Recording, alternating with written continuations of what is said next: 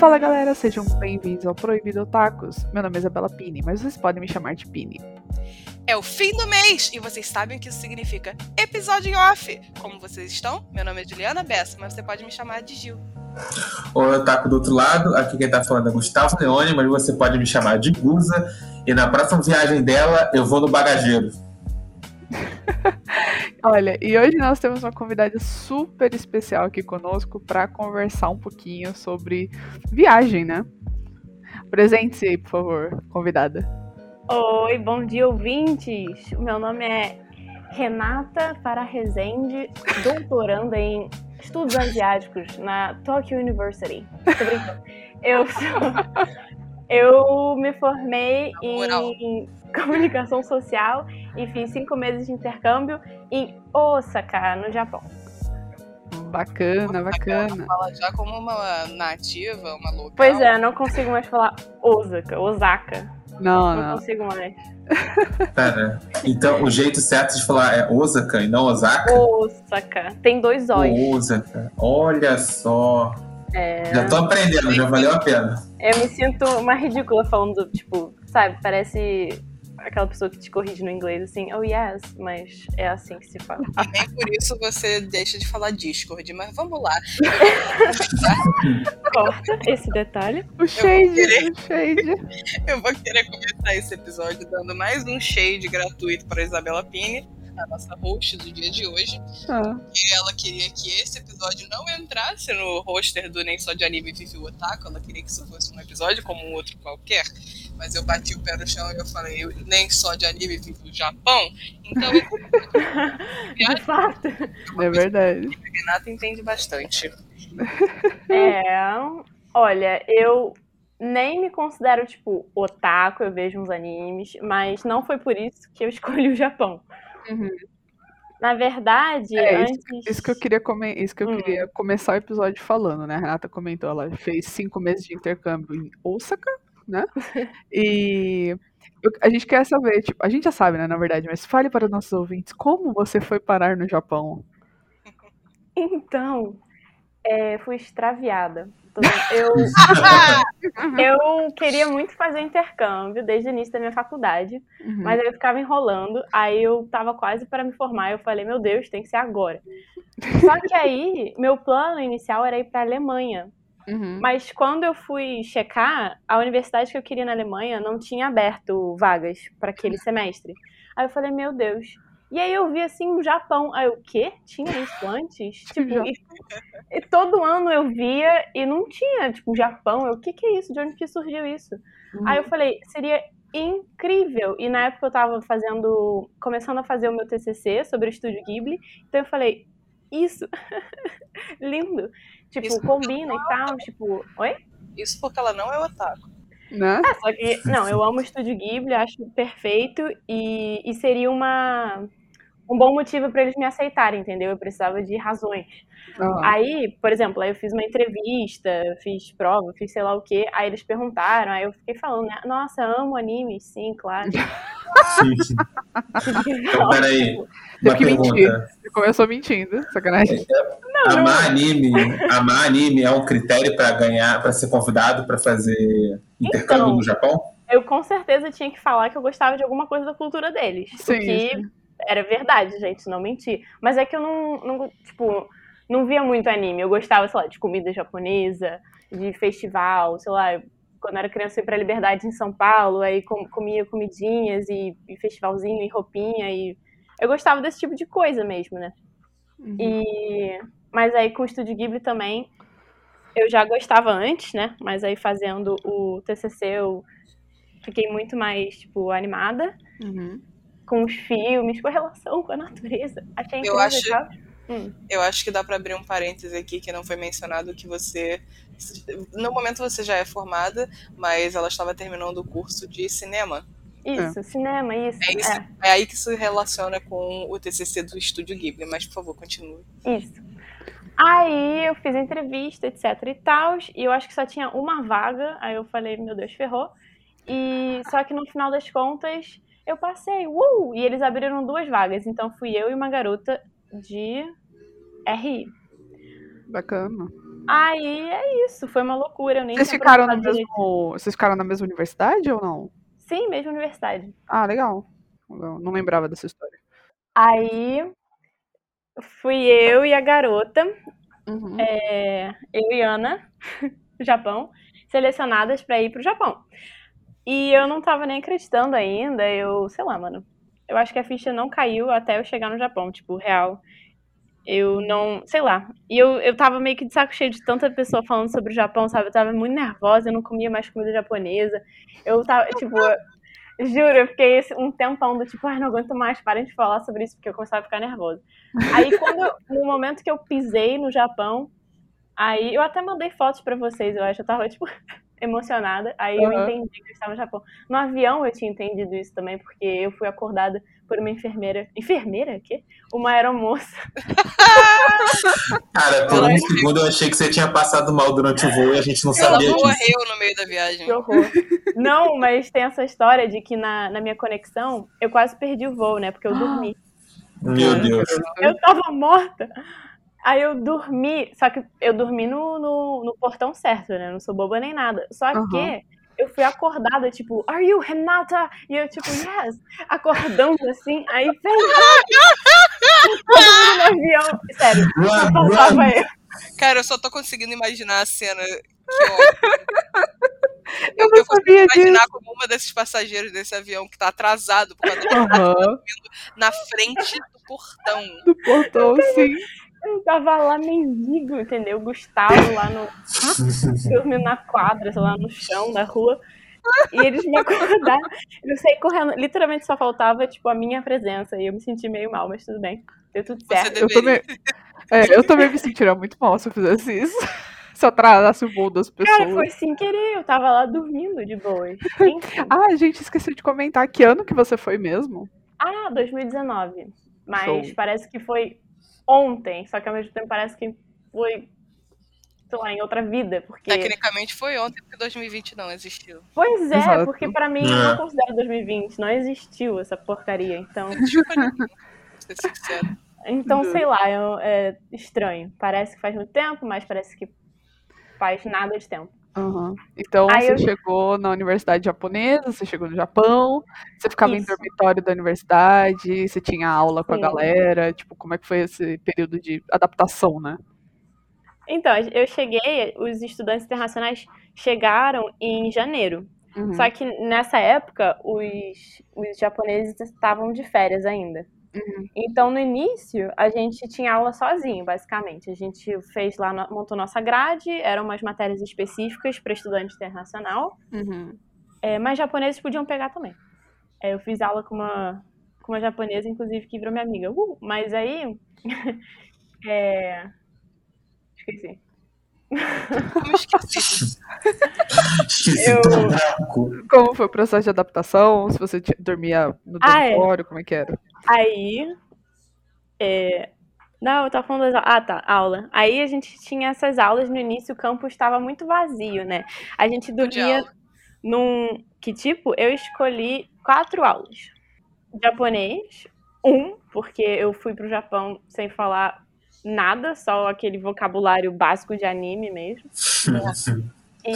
Você sabia falar o itadakimasu e não passar como sem educação na mesa de jantar. Provavelmente.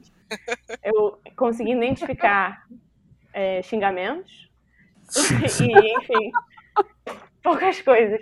Aí eu fiz kanji também. Nossa, bacana. Sim, pra mim era essencial pegar os dois juntos, né? Porque kanji faz parte da língua, mas várias pessoas não pegaram, porque achavam que ia ser muito difícil, mas foi tranquilo. Mas agora eu continuo estudando japonês e tá difícil. Eu peguei também como é que é? Cultura japonesa. Era Cool Wave. Era essa Cool Wave aí do Japão e da Coreia do Sul, sabe? Basicamente anime, dorama, K-pop e mangá. Era legal. Tipo, como que essas coisas se espalharam pelo ocidente, né? E ficaram famosas. Seria o quê? Cultura pop japonesa 2000, 2010? Veio de antes, eu acho que o professor falava de antes mesmo. De antes. Dava um contexto. Suas aulas eram em inglês? É, tudo em inglês. Ah, tá. O professor Gustavo dava deu um contexto para explicar o boom, né? Porque que agora teve esse boom da cultura coreana e japonesa no cinema. Aí foi interessante, só que o professor era um maluco, era um coreano bem rígido. Foi intenso. E uma aula de mangá, que também era uma coreana, inclusive, a mangaka, e ela era muito fofa. E no final do semestre a gente teve que fazer um mangá, e eu claramente era a pior da turma, porque eu não sei desenhar, não sei nem o que eu fui fazer lá. Vocês têm que ver o meu mangá. Você nunca mandou pra gente, nossa senhora. Claro! Você não tem noção.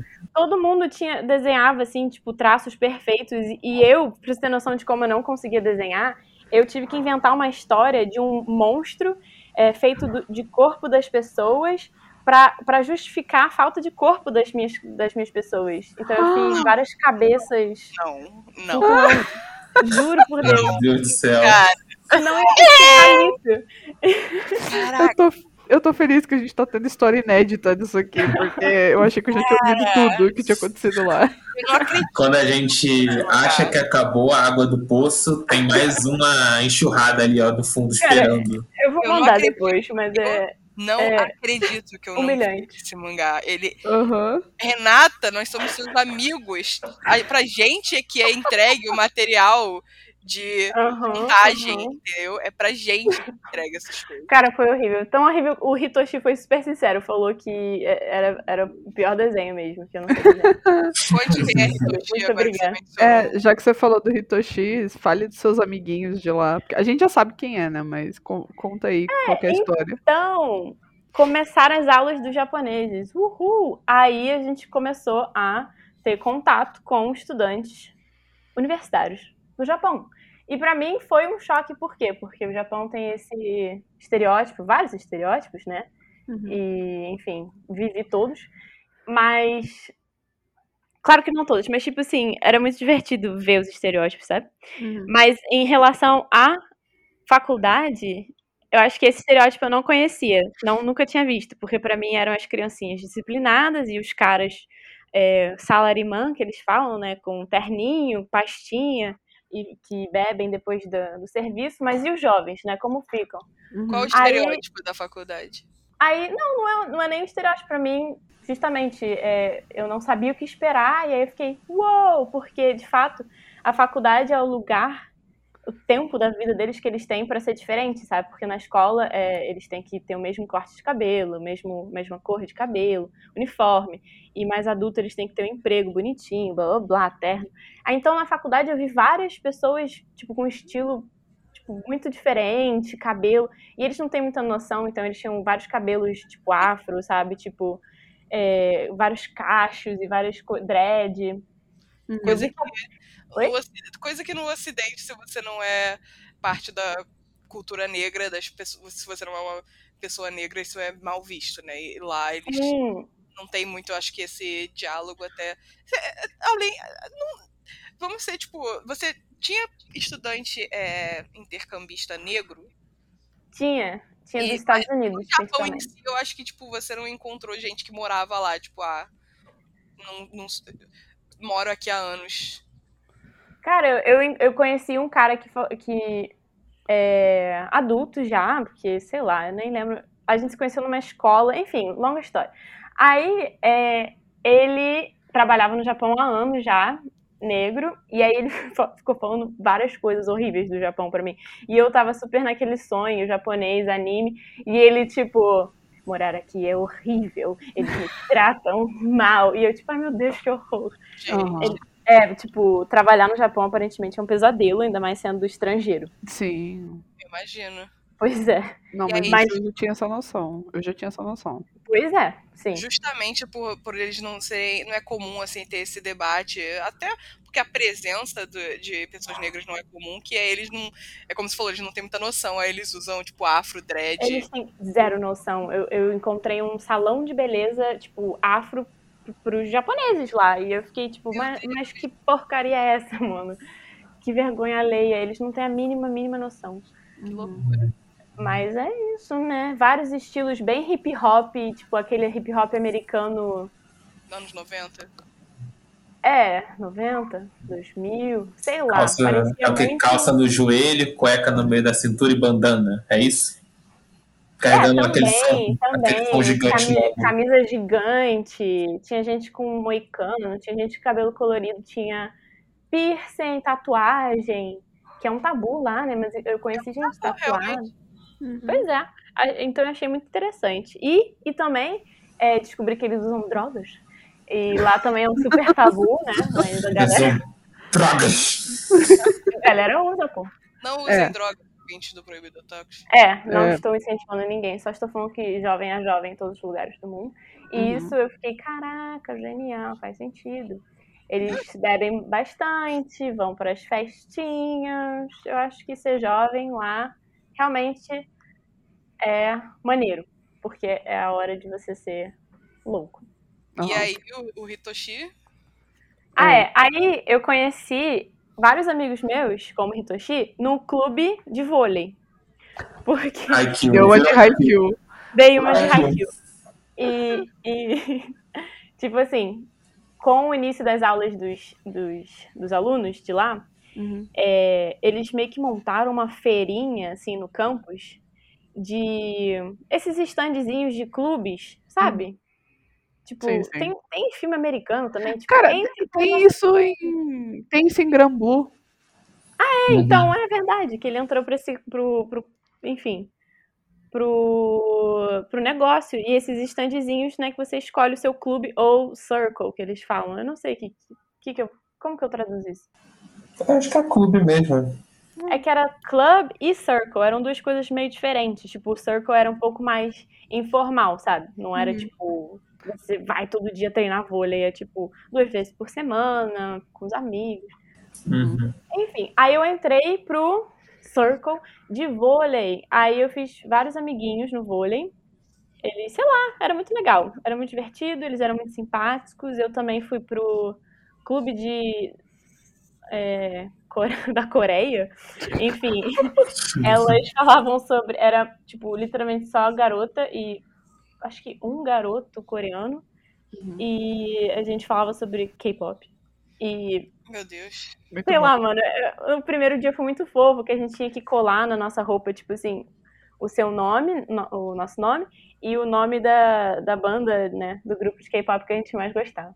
Aí a gente se dividia, assim, em mesinhas pra discutir sobre. Aí ficava, qual é o seu bias? Meu Deus do céu. Cara, meu clube. Quanto mais a Renata fala, mais eu me arrependo, porque eu falei que não só de anime, vive em Japão, aí já metemos Haikyuu, já metemos... perdão. É porque é muito fácil de encaixar, né? Porque anime é muito Japão, né?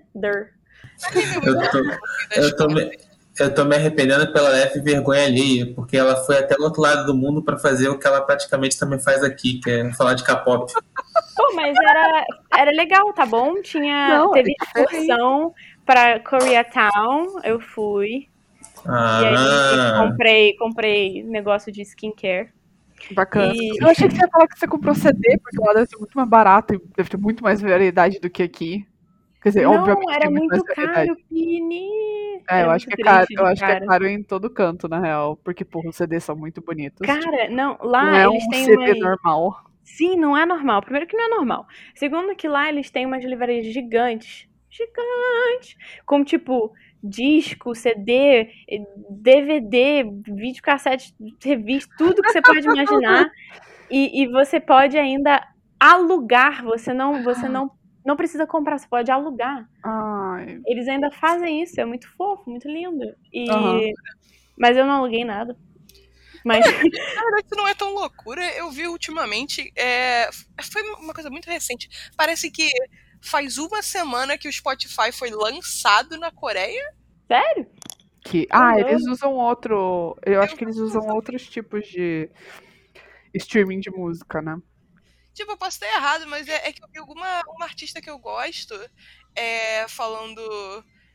postando, assim, ela num pôster, assim, num daqueles prédios da Coreia, e aí era, tipo, assim, uma mensagem que era, tipo, finally, e aí Spotify Coreia, fulana, né, Spotify Coreia, eu falei, que é? Faz sentido. Faz sentido. É interessante isso. Tipo, pois é, lá no Japão eu nem conseguia ver anime, na real, porque não tinha Crunchyroll, não tinha site pirata, né? Não tinha como. E a Netflix era tudo em japonês e eu não entendia nada. Então, eu acabei não vendo nada. Eu falei, vou ver anime todo dia, né? Pra entrar no clima. Eu não vi nada. E tinha até é verdade, mano, não tinha como. E tinha até o Dorama, que o Vi participa, sabe? Ai, sei. Só que não tinha como eu ver legenda em japonês. Pô, é impossível. Tem inglês no Netflix lá? Pra anime, não. Ué? Cara, porque tem tão... É que lá é tão difícil o pessoal falar inglês, né? Tipo, eles têm muita dificuldade, então... Eles veem tudo em japonês, né? Às vezes é mais fácil eles... Tipo, eu acho que tem muito mais gente lá que, sei lá, fala outras línguas da Ásia, tipo chinês ou coreano. Verdade. Do que o próprio inglês, assim. Vai ter muito mais dificuldade de aprender inglês.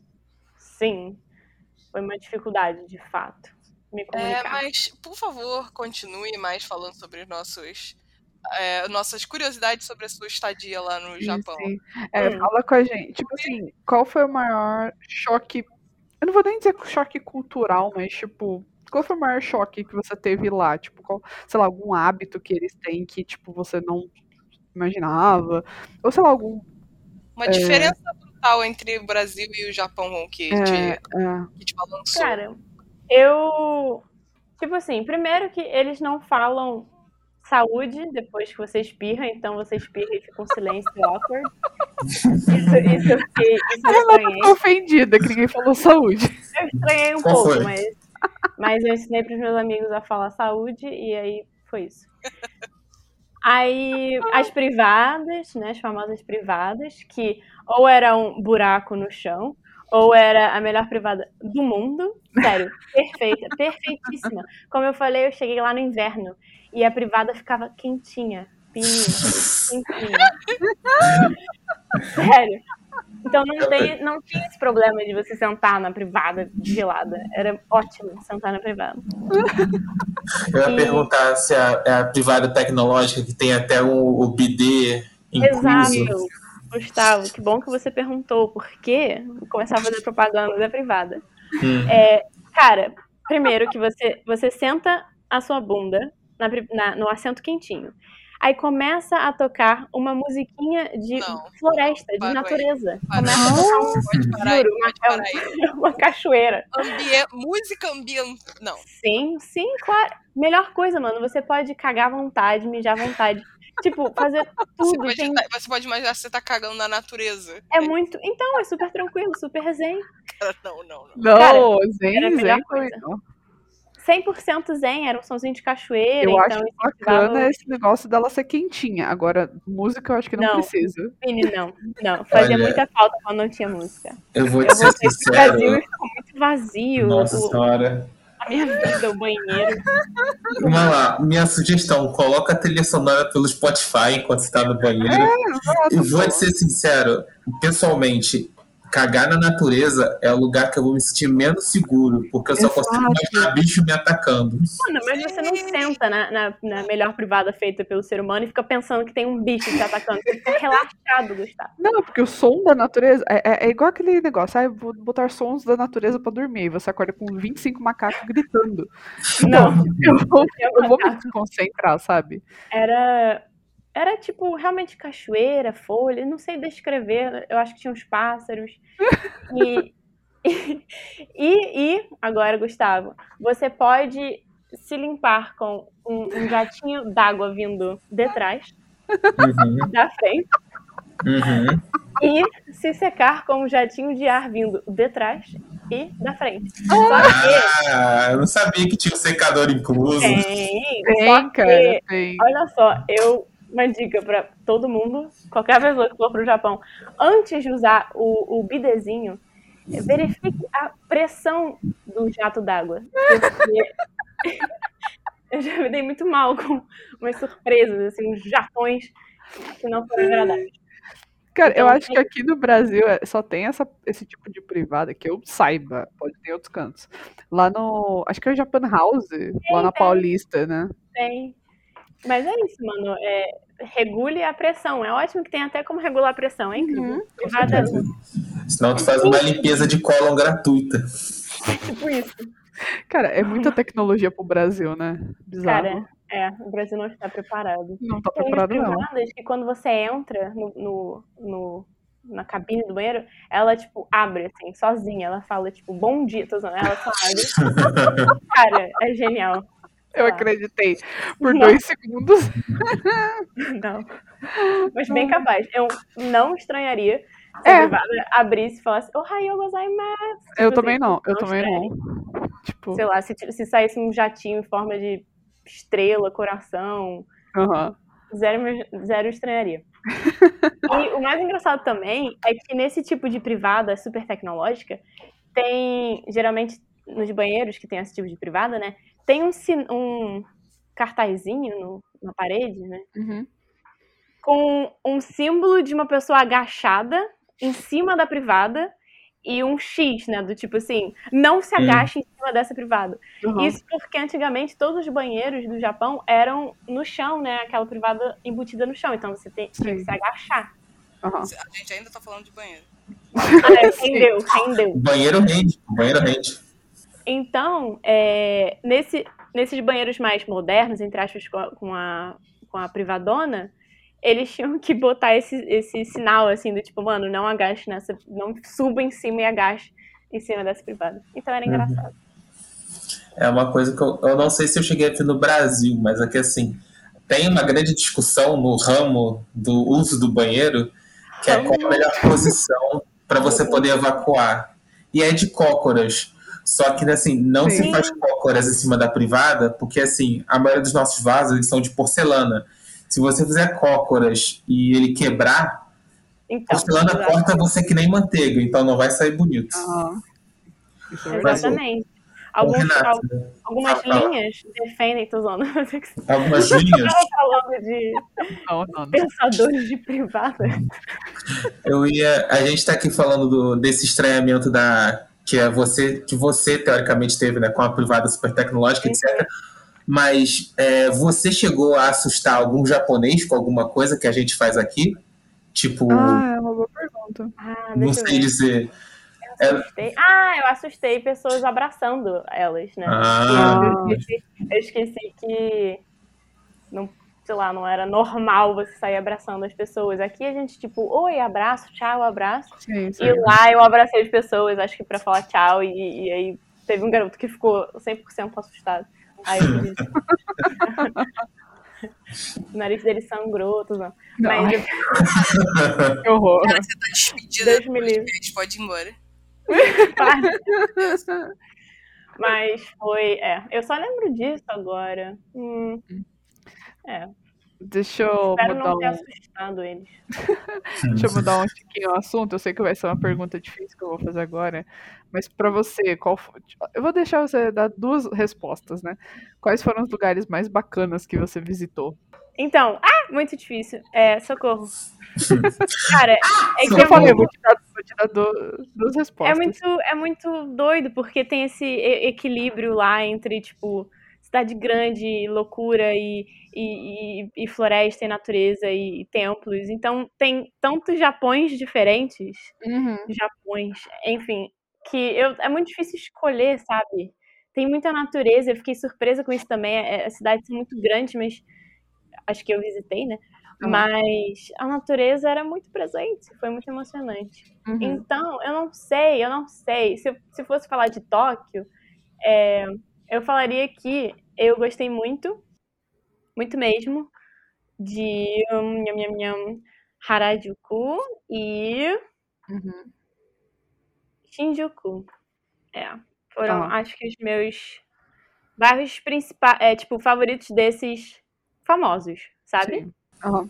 Mas uma coisa, eu ia perguntar, os nomes que você falou são pontos turísticos, são cidades, são bairros? Então, geralmente quando você vai pra Tóquio, tem esses 4 super bairros famosos, né? Que é o Shinjuku, né? Que tem o Godzilla, sabe? Uhum. O Gojira. Gojira!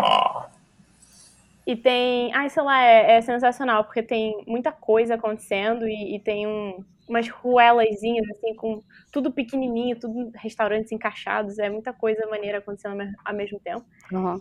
E Shibuya, né, com o famoso, aquele sinal de trânsito famoso, como é que é? Aquele crossing, sei lá, famosíssimo.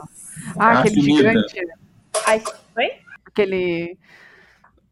Eu sei, aquele sinal, tipo, que é gigantesco. É, que todo mundo filma, assim, de cima, e aí aparece no BBC, assim, oh, yes, the population. É esse sinal que eles, esse cruzamento que eles filmam. Sim. É realmente muito cheio, muito maneiro, só que, cara, em nenhum momento eu me senti, tipo, abafada, assim, de pessoas como eles pintam, às vezes, sabe? Aham. Eu não me senti, tipo, sei lá, cara, aqui no Largo do Machado, várias pessoas esbarram em mim, me empurram muito mais do que sei lá, em Tóquio, sabe? Tipo, ela era 100% educada e, apesar de ter muita gente, não tinha esses problemas. O que é Shibuya comparada com, como é que é, o horário do trânsito, não? Horário do rush. Horário do rush no Brasil. O que é Shibuya? Shibuya não é nada. Nada. Mas não, Shibuya é muito maneiro, tem a estátua do Hachiko, lembra? Sim, sim, sim. Aquele cachorrinho, é muito fofo, muito emocionante a história, chorei muito e tal. Vendo o filme, né? Não lá no Japão. Uhum. Chegando na praça, olha a estátua. Aí o Hitoshi perdido sem entender o que tá acontecendo. Não, isso era em Tóquio, ele não estava lá. Ah, quando você foi, tipo, pra capital, você foi sozinha ou você foi com uma galera? Pra Tóquio, cara, eu fui pra Tóquio algumas vezes. Eu dava uma de louca, tipo, e fazia Rio-São Paulo. Pegava um ônibus de meia-noite e chegava às 5 e 6 da manhã em Tóquio. Morta, um bagaço. E ficava lá, né? Uhum. Fiquei com... Eu fui lá pra ver. Primeiro o Léo, lembra? O Léo tava lá. Léo, do Thiago. Quê? Por que... Ok, tá. Mano, o Léo tava no Japão. Eu sabia, mas tudo bem, ok. Foi uma coincidência do universo, eles estavam no Japão, a gente se encontrou, enfim. Uhum. Aí teve o Rendo, Serpa, Pavanelli e Tamir, né? Foram visitar também. Foi meu pai com minha madrasta também. E depois eu fui ficar com a minha amiga Ana, lembra? Que foi pro Japão morar lá, estudar. Ana Japão. Eu achei que era Ana Japão. Não, essa é outra Ana. Mas a mãe dela é, de fato, japonesa. Então, ela é mais Ana Japão do que a outra. Mas é a minha amiga da faculdade. Entendi. Então, eu fui várias vezes e mesmo assim, eu queria fazer mais coisas. Sim. Tipo, tem muita coisa pra fazer. E eu tava falando dos bairros, já me perdi, tá vendo? Uhum. Tem aquele bairro... Ah, o famoso bairro fedido Akihabara, né? Sim. Dos animes. Esse bairro é uma experiência antropológica realmente muito forte. Experiência antropológica, é bizarro porque você entra nas lojinhas e a vida é feliz e é normal. E tem vários mangás, tem vários animes, vários livrinhos, blá blá blá. Nossa, eu ia falir muito lá comprando mangá, meu Deus do céu. Eu falei muito. Pra quê? Você tudo em japonês, tu não entendeu? É verdade. Cara, mas... Não, tu não ia conseguir ler nada?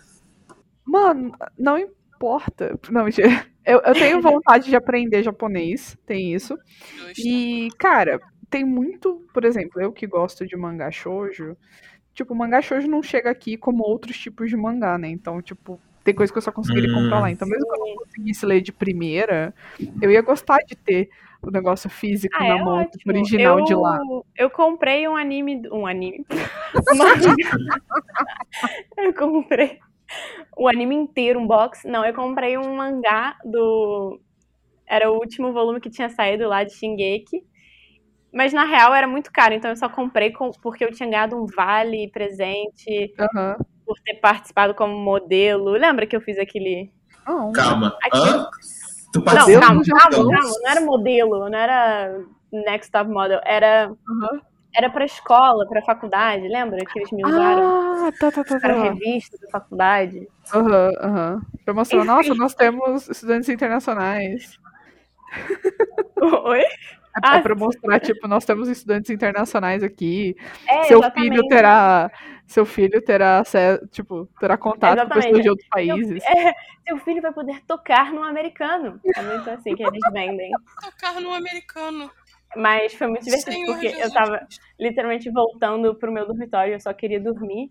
E depois de uma prova, sei lá, e aí uma japonesa chegou e falou: "Ah, você tá livre?" Eu, hã? Tô. Aí ela, porque a garota que ia pro ensaio da foto, falou o quê? Faltou, você pode tirar mais fotos? Aí eu, tá bom, né? Por que não? Aí foi ótimo, porque eles fizeram sanduíche, água e... Quer dizer, a água não foi tão incrível, foi normal, mas... Eu tava preocupado que faltava água pros estudantes do intercâmbio. É porque era a garrafinha de água da própria universidade, então eu fiquei feliz. Ah, tá. Aí eles me deram esse vale 500 ienes numa livraria. Uhum. Dessas gigantes que eu comentei. Tsutaya, né? Enfim. Aí, só que eu falei, mano... o que eu faço com isso? E eu fui lá ver e não tinha nada muito barato, é tudo muito caro, como eu já havia mencionado antes. Então eu pensei, eu vou ter que comprar um mangazinho aqui pra ficar de recordação, por mais que eu não saiba ler. E aí ficou. Quanto é o mangá? Foi, tipo, era $5, né? Mais ou menos, naquela a conversão. Então é 500 ienes. Isso. Sim. 500 ienes em reais dá mais ou menos... muito dinheiro. Peraí, você quer que eu abra aqui a conversão real? $5, faz a conversão por dólar. $25. Não, $1, desculpa, reais. É o preço que... Gente, é o preço daqui. É o preço que tá. Não, mas é porque... Não, tudo bem. Só que a minha vida inteira lá foi... economizando dinheiro. Muito cuidado com os meus gastos. Então, era muito, tipo... Eu cheguei a comentar com vocês, era tipo, cara, ou eu compro uma lembrancinha pra vocês, ou eu janto, tipo assim. Uhum. Então eu não consegui comprar presente pra ninguém, não consegui fazer nada. Porque eu usava o meu dinheiro contado pra passear por aí, né? Porque é uma viagem abusando do transporte público. E o transporte é por distância lá, né? Então eu literalmente viajava pra outra cidade de trem, de metrô, então eu pagava caro. Uhum. Não, e lá é um país caro já. E é um dos lugares mais caros pra você ir. Sim, tipo, pra você viajar turismo, o Japão é um dos lugares mais caros que tem. Aí vocês perguntaram também uma coisa que eu fiquei em choque. Eu fiquei em choque com a eficiência das coisas também, né? Porque como uma boa brasileira, eu não conhecia esse tipo de coisa. E tipo, não tinha atraso dos trens, dos ônibus, era tudo perfeito, era tudo maravilhoso, tudo eficiente. Aquele trem perfeito, com um assento de... sei lá, mano, era a primeira classe de avião aquilo, sabe? Eu ficava super feliz quando eu voltava de trem, quando eu passeava de trem. Eu dormia. Nossa, era muito emocionante. Muito, tudo perfeito, tudo limpo. Uhum. E, enfim, os meus impostos foram bem gastos, eu não paguei nenhum lá. Mas eu ficaria bem satisfeita se eu pagasse imposto lá. E eu esqueci. Tô cheia de coisa pra falar. Você tem algumas... Conte histórias bacanas de lá, porque eu acho que, tipo, o que a gente queria perguntar, acho que a gente já perguntou. Não, eu lembrei de uma coisa. Ah, fala. Eu acho que eu contei isso pra vocês também, que eu levei uma surra de uma máquina de lamen instantâneo. A máquina de lamen te bateu. Não, eu perdi todo o meu dinheiro tentando fazer com que aquela porcaria de miojo descesse e não descia. E, enfim, foi um estresse total. Era hora do meu almoço, tava com muita pressa e eu botei várias moedinhas e não descia. Só que era muito fofa essa maquininha, eu preciso comentar. Tipo, você primeiro pegava tipo um lamen instantâneo, né? Uhum. E aí depois você abria ele e botava na própria maquininha tinha um lugar pra você apertar que saía água fervendo. Aí você fazia ali, pronto, acabou. Fazia o seu miojinho ali. Então era muito emocionante, só que eu não consegui fazer isso. Aí, depois eu fui reclamar sobre isso em algum departamento, sei lá. Eu só cheguei e falei, cara, eu perdi sei lá quantos ienes nessa máquina aqui. E aí ela, tipo, tá bom. Ela 100% acreditou em mim e me deu o dinheiro. Sabe, eles são muito assim, é bizarro. Nossa, aliás, eu fiz uma coisa, acabei de lembrar que fiz cometi um crime, talvez. Eita! Cometi um crime. Ela mentiu. Não. Deu tudo certo depois. Só que, quando você vai pegar um trem, um metrô lá, tipo, você tem um cartãozinho, né? Tipo, o seu metrô, o seu giro. Só que ao invés de você passar antes de pegar o trem, Quer dizer, você passa antes e depois, só que o dinheiro só desconta depois, entendeu? Sim. Então você pode muito bem entrar completamente pobre no metrô, só que você não consegue sair. E isso é insuportável, porque várias vezes eu ficava presa, tipo, e é muito humilhante, porque é uma fila gigante de pessoas atrás de você, e aí faz um barulhão, e aí fica vermelho, fecha, aí você tem que dar a volta, recarregar o seu Rio Card. Era muito ruim. Só que aí uma vez eu realmente não tinha dinheiro para recarregar esse Rio Cardzinho. E aí o que eu fiz? Eu tive que passar por baixo da catraca. Não me orgulho. Na verdade, não era uma catraca, calma. Era um negocinho de abrir, sabe? Fechar. Sim. Aí, o que eu fiz? Eu tive que ser, eu tive que ser muito mais smooth do que passar por baixo de uma catraca ou pular uma catraca. Eu tinha que seguir um japonês, porque o cartão dele ia abrir... Oh, meu Deus do céu! O portãozinho, e eu ia ter que correr atrás. Então, eu fiz isso, né? Tô acreditando. Quando os seguranças não estavam olhando. E voltei pra casa. Só que no dia seguinte, eu fui usar o meu cartão de novo e apitou. Porque eles obviamente sabem quando você faz esse tipo de coisa, entendeu? Tem alguma coisa de errado quando você bate o ponto, sei lá, numa estação e depois você... Não bate nunca mais. Uhum. Você sumiu, tá morando na estação. Então eles ficaram, ué, mas o que tá acontecendo? Aí eu, tipo, gente, também não sei. Que loucura.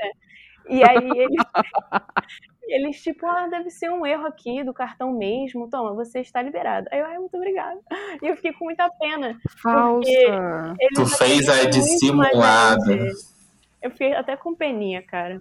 Mas eles são muito fofos. Renata, vergonha. Eu estou absolutamente... Eu ia perguntar se você se arrepende de ter feito alguma coisa no Japão. Isso é uma coisa que você se arrepende ou você se arrepende mais de outra coisa? Cara, eu acho que eu não me arrependo de nada. Nem disso. Vamos prender a Renata. Não, é porque não foi uma... Isso não é muito classificado como um grande arrependimento na minha vida. Eu só fiquei com pena dos caras, mas eu, sei lá, provavelmente devo $2 pro metrô do Japão. Então dane-se, pô. Não tem nenhum problema. Imagina, eu recebo uma multa gigante agora aqui no meu e-mail. Manda um PicPay pro Hitoshi, ele paga pra você. Pronto. Tá resolvido. Cara, e aí é isso, Gugu. Eu fiz tudo que eu quis, tudo que dava, tudo que eu nunca... Tipo, na vida eu não... Tipo, numa situação normal eu acho que eu falaria, tipo, não, pô. Só que lá era sim pra tudo, era aquele filme. Falar sim pra tudo, né? Uhum. Porque você não sabe quando você vai voltar pra lá. Você vai ter 5 meses pra viver naquele lugar. Eu vivi completamente intensamente. Tanto que eu não conseguia parar pra falar com ninguém, cara. Eu não respondia WhatsApp, eu não fazia chamada com ninguém. Várias pessoas tipo, achavam que eu tinha morrido. E eu tava... Cara, eu ficava o dia inteiro fora, literalmente. Era muito bizarro. E lá é seguro, né? Tipo, pra você ficar andando à noite e tal. Cara, eu perdi o último trem... pra casa 3 vezes. O que significou que eu tive que dormir na rua 3 vezes. E você tava sozinha? Em uma vez sim, na outra foi com o Léo, na outra foi com o Pavanelli e com o Serpa. Tá. E... Só que assim, super de boas. Claro que eu fiquei com muito sono, eu tive que virar, porque também não ia chegar a dormir no chão, mas... Mas gente, eu não tive medo, sabe? É muito tranquilo. 4h da manhã eu de pijama ia pra Lawson da esquina da minha faculdade, que é uma lojinha de conveniência, sabe? Uhum. Essa branca e azul dos animes. Tá. Uhum. Cara, Renata, me lembra de quando a gente eventualmente viajar junta, de eu não deixar absolutamente nada de planning na sua mão, porque eu não quero passar por isso. Não, olha, comigo você tem que viver intensamente, Juliana. Cara, se eu fosse passar 5 meses lá, eu ia falar, mano, vamos. Mas se eu fosse passar, tipo, uma semana, eu ia querer, tipo, descansar direitinho, sabe? Cara, 5 meses, eu não quero passar um único dia dormindo na rua. Acontece, poxa. Foi sem querer, porque o último trem lá é muito cedo, não é aqui, tipo... Que horas é o último trem, inclusive? Eu não sei. Depende das estações, sabe? Só que eu acho que os que eu perdi eram tipo 11 horas. Muito cedo, né? Não. Renata, 11 horas, meia-noite. Eu te desculpo. A primeira vez e é a segunda vez que você esqueceu, mas esqueci pela terceira vez. Pela terceira vez o trem passa 11 horas. Eu tenho desculpas, Gustavo, eu tenho desculpas. Pra ser sincero, da primeira vez eu e o Léo, a gente só se esqueceu mesmo. A gente achava que era Disney, só que era Disney Tóquio, e aí então não deu certo. A gente achava que, sei lá, mano, a gente tava de boas lá de madrugada em Shinjuku, aliás. E, pô, tinha um bando de gente, mó life noturno, um bando de gente comendo sushi na rua e sei lá, indo pra várias filas de boate.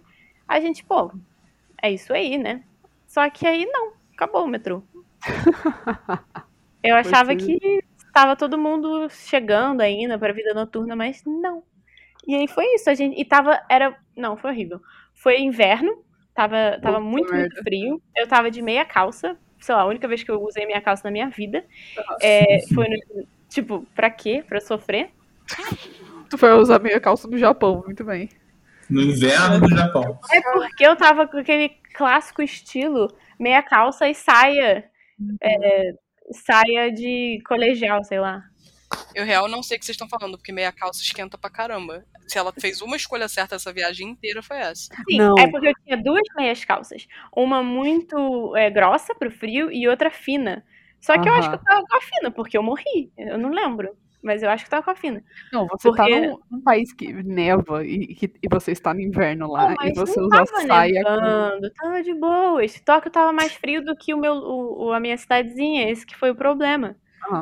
Então, eu mamei, como diriam os bons, tô usando, corta isso. Eu me ferrei. E aí a gente teve que comer realmente na rua, assim. E foi horrível, porque bateu um vento muito frio. O meu sushi voou na rua.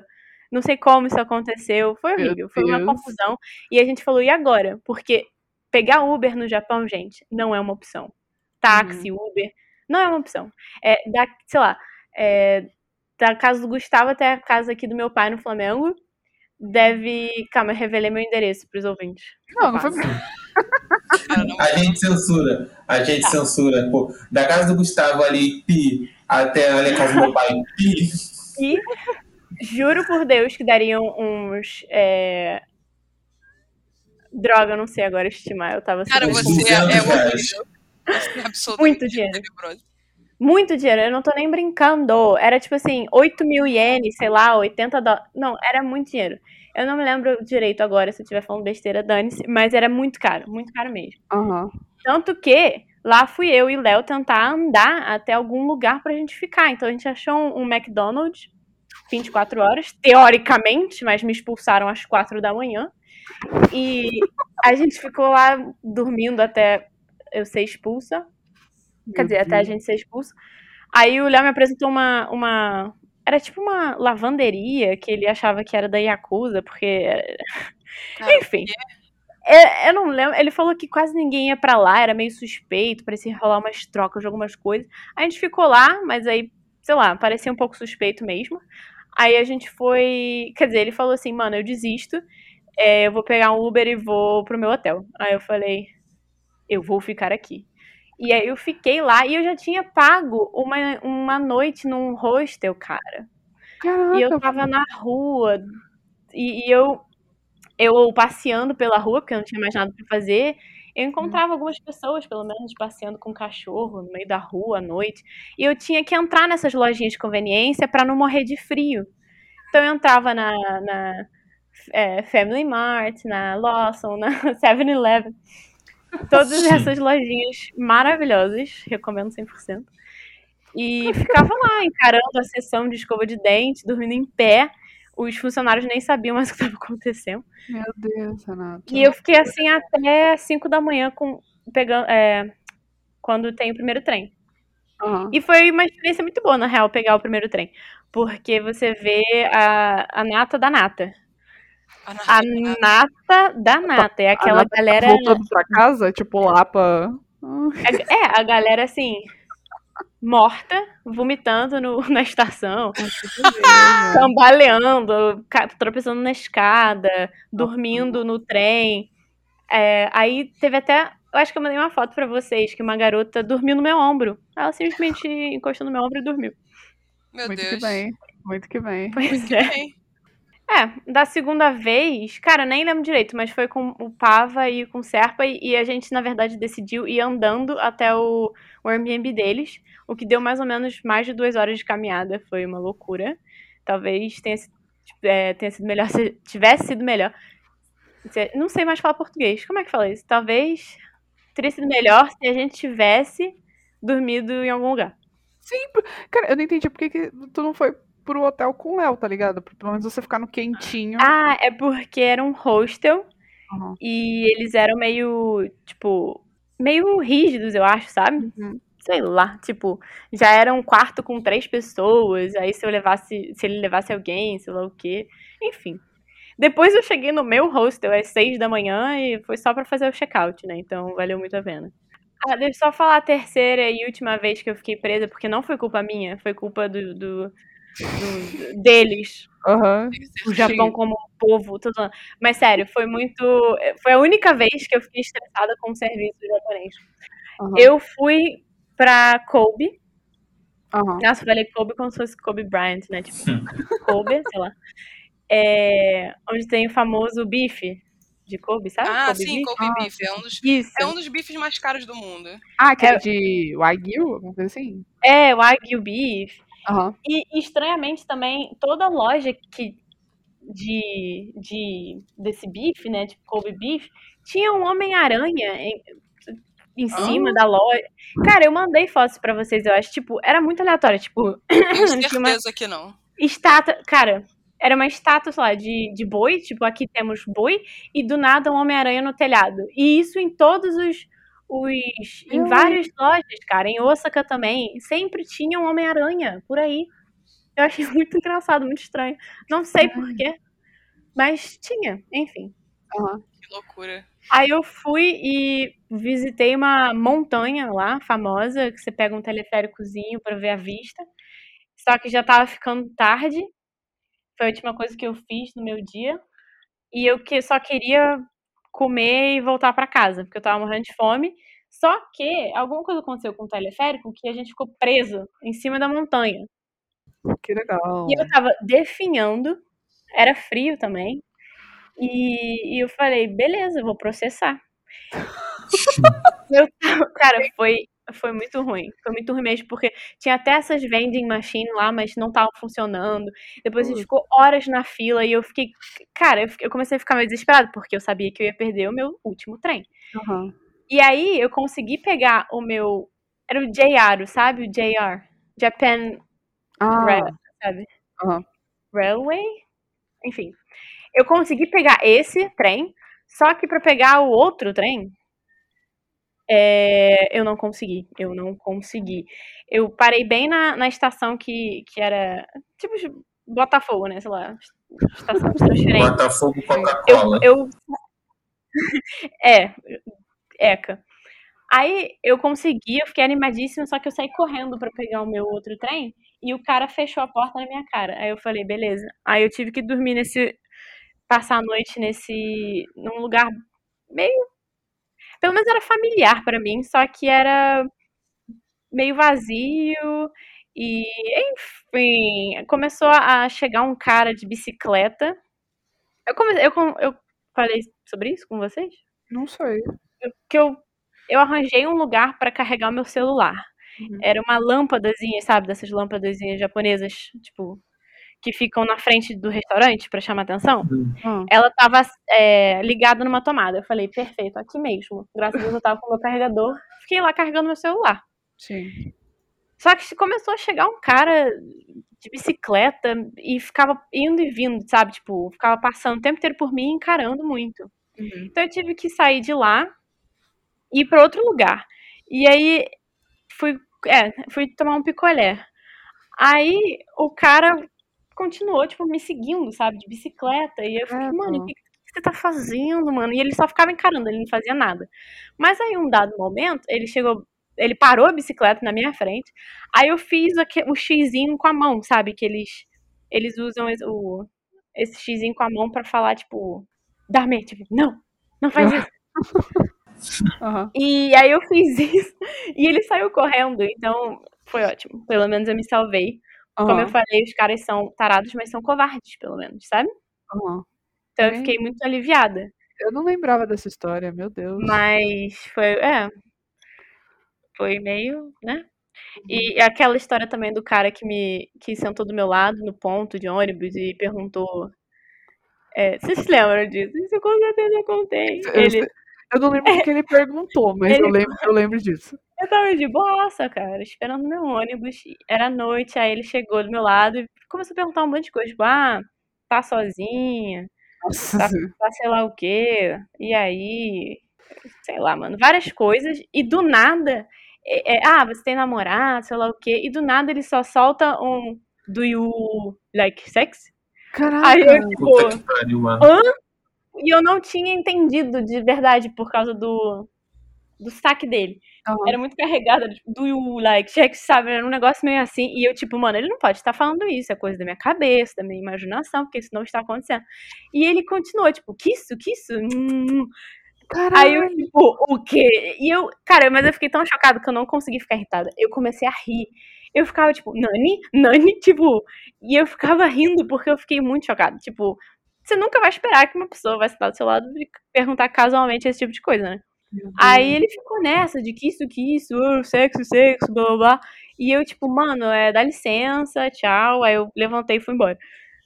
Mas aí meus amigos, depois que eu contei essa história, eles ficaram todos preocupados. Tipo, caraca, mas você tá bem? Eu, tipo, mano, eu sou do Rio de Janeiro. O cara não tinha uma faca, o cara não me estuprou. Tô ótima. Tipo assim, foi, não, foi mas o assédio chata, mais... Né? Mas foi o assédio mais tranquilo, né? Que eu poderia ter passado, então que bom. Mas foi ridículo, foi totalmente patético. Amiga Renata, você com certeza tem muita história pra contar dessa viagem, mas a gente tem que evitar de se exceder, então eu queria perguntar para você. Uhum.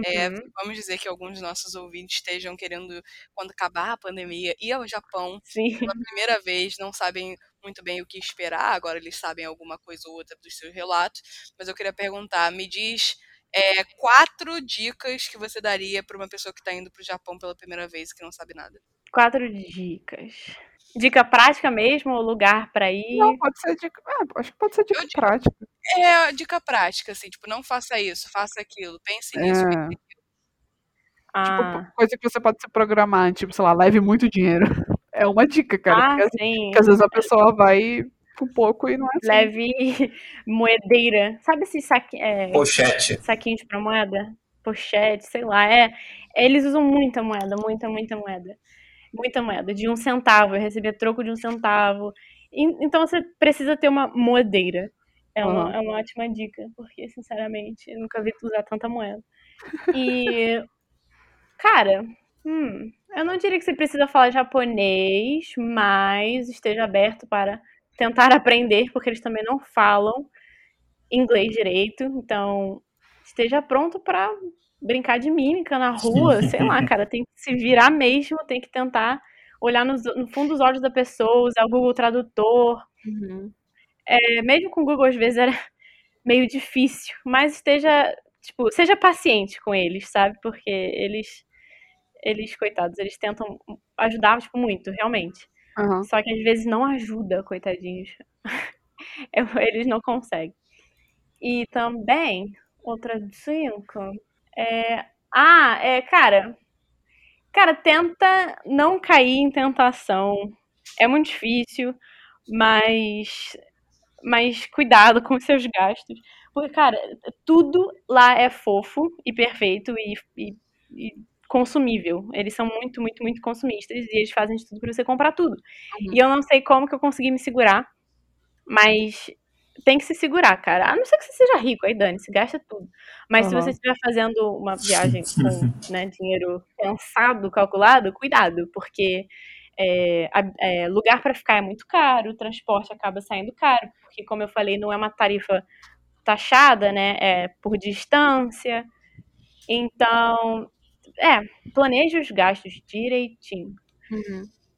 E eu não sei, fale sim para tudo, saia 4 da manhã, coloca um alarme no celular para não perder o último trem, não dormir na integração. Isso é importante. Alarme para o último trem, né? E, sei lá, não vou ficar falando várias coisas que não podem fazer, que não se pode fazer lá, mas você deveria procurar isso, pesquisar isso no Google, tem várias dicas do que fazer e o que não fazer. Uhum. Mas eles também, tipo assim, por dentro eles estão te xingando muito, mas por fora eles nunca vão te xingar. Então tudo bem também se você errar uma vez ou outra, mas tem que aprender rápido. Uhum. E eu acho que é isso. Aproveita muito, viaja muito. Vamos finalizando então o nosso episódio por aqui. Renata, muito obrigada por aceitar esse convite. Imagina, meu primeiro podcast. É emocionante. Espero que você volte algum dia para falar de outro assunto, quem sabe do seu TCC, né, que é um assunto bacana, né, Estúdio Ghibli. Pode ser. E então a gente ficou muito feliz com a sua participação aqui. Quer dar um recado pro pessoal, onde o pessoal pode te encontrar? Ou você não quer isso? Você quer se divulgar? O que você é formada mesmo? Eu sempre esqueço, inclusive. Caraca! Não responde não. Que horror. Ouve o podcast pra você. Ouve o episódio de hoje, vai ser. Mas é que eu não uso muito o Instagram, tipo, como postadora de coisas, mas eu sou Rebas Resende. De repente eu até desenterro as fotos do Japão pra postar. Seria legal, eu tava com muita preguiça de postar. Era muita foto e eu tenho preguiça de Instagram. Mas eu acho que seria bom até pra manter as memórias, tipo, vivas em mim, né? Sim, sim. É muito boa ideia, amigo. É bem legal e obrigada por terem me escutado. Eu falei muita coisa. Tinha muito mais coisas pra falar. Eu percebi também que eu não terminei várias coisas que eu comecei. Então, quem tem toque, desculpa. Qualquer coisa pode perguntar pra mim também no privado, né? Qualquer coisa também. Se quiser ir pro Japão, se tiver dúvidas de estudos também lá, sei lá. Enfim, isso, estou aberta. Não tem nada pra fazer. Bom, então o nosso episódio vai ficando por aqui, galera. Muito obrigado por ouvirem mais um Nem Só de Anime Vive Otaku, que tiveram coisas relacionadas ao Japão, mas não totalmente anime. E caso você queira deixar alguma crítica, alguma sugestão, algum elogio, você pode nos encontrar nas redes sociais como @proibidotacos, no Twitter ou no Instagram, ou então você pode mandar um e-mail para proibidotacos@gmail.com. Né? E é isso, nos vemos na semana que vem. Tchau. Tchau, gente. Um beijo pra você e não perca o último trem.